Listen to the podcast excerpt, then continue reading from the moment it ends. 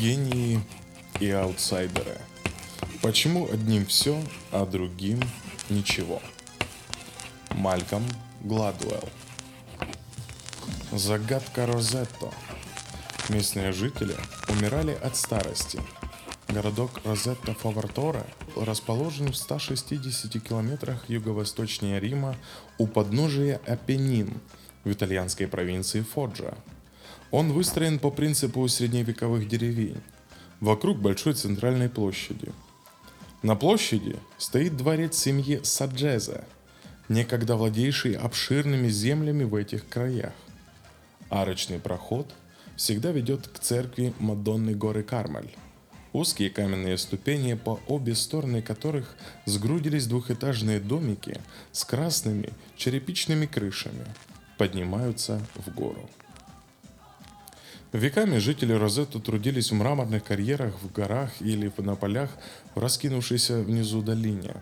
Каждое утро и каждый вечер они преодолевали по 6 километров вниз с горы и обратно в гору. Им приходилось нелегко. Эти крестьяне были почти безграмотны, отчаянно бедны и особо не надеялись на лучшее. Но в конце 19 века до них дошел слух о стране по другую сторону океана и о возможностях, которые она сулила. В январе 1882 года группа из 11 жителей Розетто, 10 мужчин и один мальчик отправилась за океан, в Нью-Йорк. Первую ночь они провели на полу трактира на Малбори-стрит, в районе Манхэттена под названием «Маленькая Италия». После этого они двинулись на запад и нашли работу в сланцевом карьере в 145 километрах от Нью-Йорка, в городке Бангор, что в штате Пенсильвания. Через год из итальянского Розетта в Америку уехали еще 15 человек. Кое-кто из них осел в Бангоре, чтобы работать вместе с соотечественниками в сланцевом карьере. Вновь прибывшие иммигранты послали весточку домой, описывая перспективы нового света, и вскоре розетонцы один за другим стали паковать вещи и перебираться в Пенсильванию. Ручеек из первых иммигрантов превратился в мощный поток.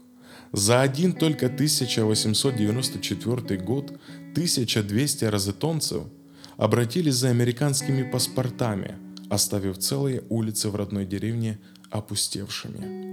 Вновь прибывшие принялись скупать землю на каменистом горном склоне, который связывала с Бангором одна единственная крутая тропа. На узких улочках, разбегавшиеся вверх и вниз по склону, возводились тесно прижавшиеся друг к другу двухэтажные каменные дома с шиферными крышами.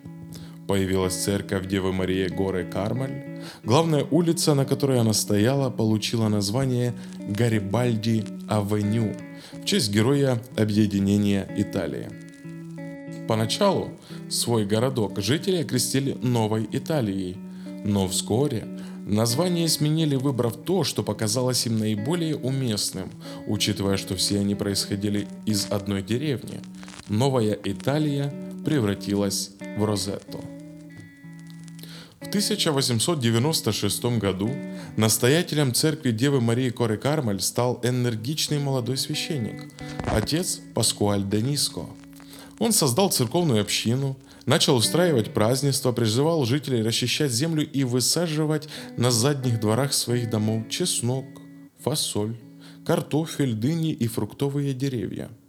Он раздавал семена и клубни – в городке проснулась жизнь. Розетонцы начали разводить свиней и выращивать виноград, из которого делали домашнее вино.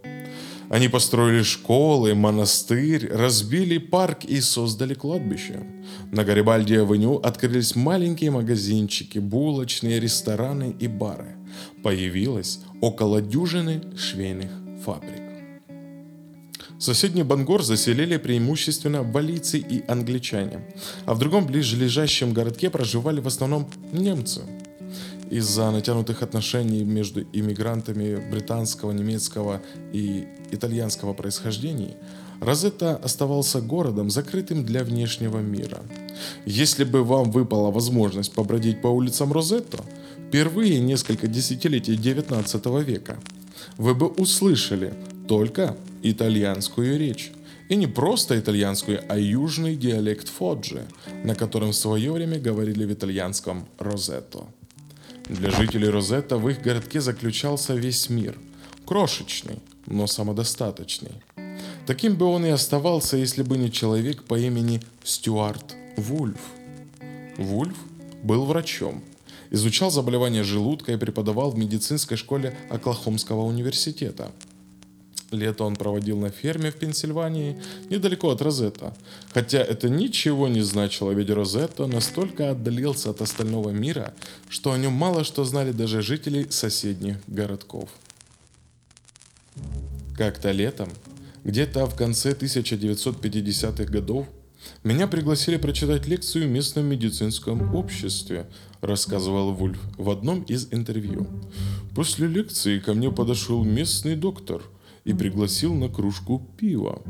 Во время беседы он сказал мне, «Знаете, я работаю здесь 17 лет, пациенты приезжают ко мне отовсюду, но за все это время у меня не было ни единого пациента из Розетто моложе 65 лет с заболеванием сердца».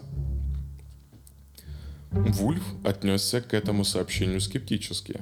В 1950-х годах еще не проявились лекарства для снижения уровня холестерина и не была выведена профилактика сердечных заболеваний. Инфаркты приобрели в Соединенных Штатах. Характер эпидемии и стал основной причиной смерти людей моложе 65 лет. Здравый смысл подсказывал, что будучи врачом, невозможно ни разу не столкнуться с сердечным заболеванием. Вульф решил разобраться – Заручившись помощью студентов и коллег, он внимательно изучил свидетельства о смерти жителей города за длительный период. Столько, сколько смог достать. Проанализировав записи врачей, составил родословные. «Работы было хоть отбавляй», — вспоминал Вульф. «Исследование было начато в 1961 году. Мэр выделил нам в помощь четырех своих сестер и позволил обосноваться в здании муниципалитета.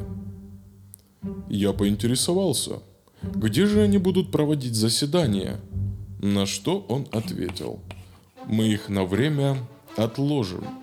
Да, мы приносили нам ланч, у нас были маленькие кабинки, где мы брали у людей кровь и делали электрокардиограммы. Так прошло 4 недели.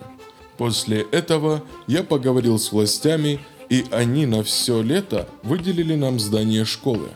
Туда мы и приглашали всех жителей Розетто на обследование.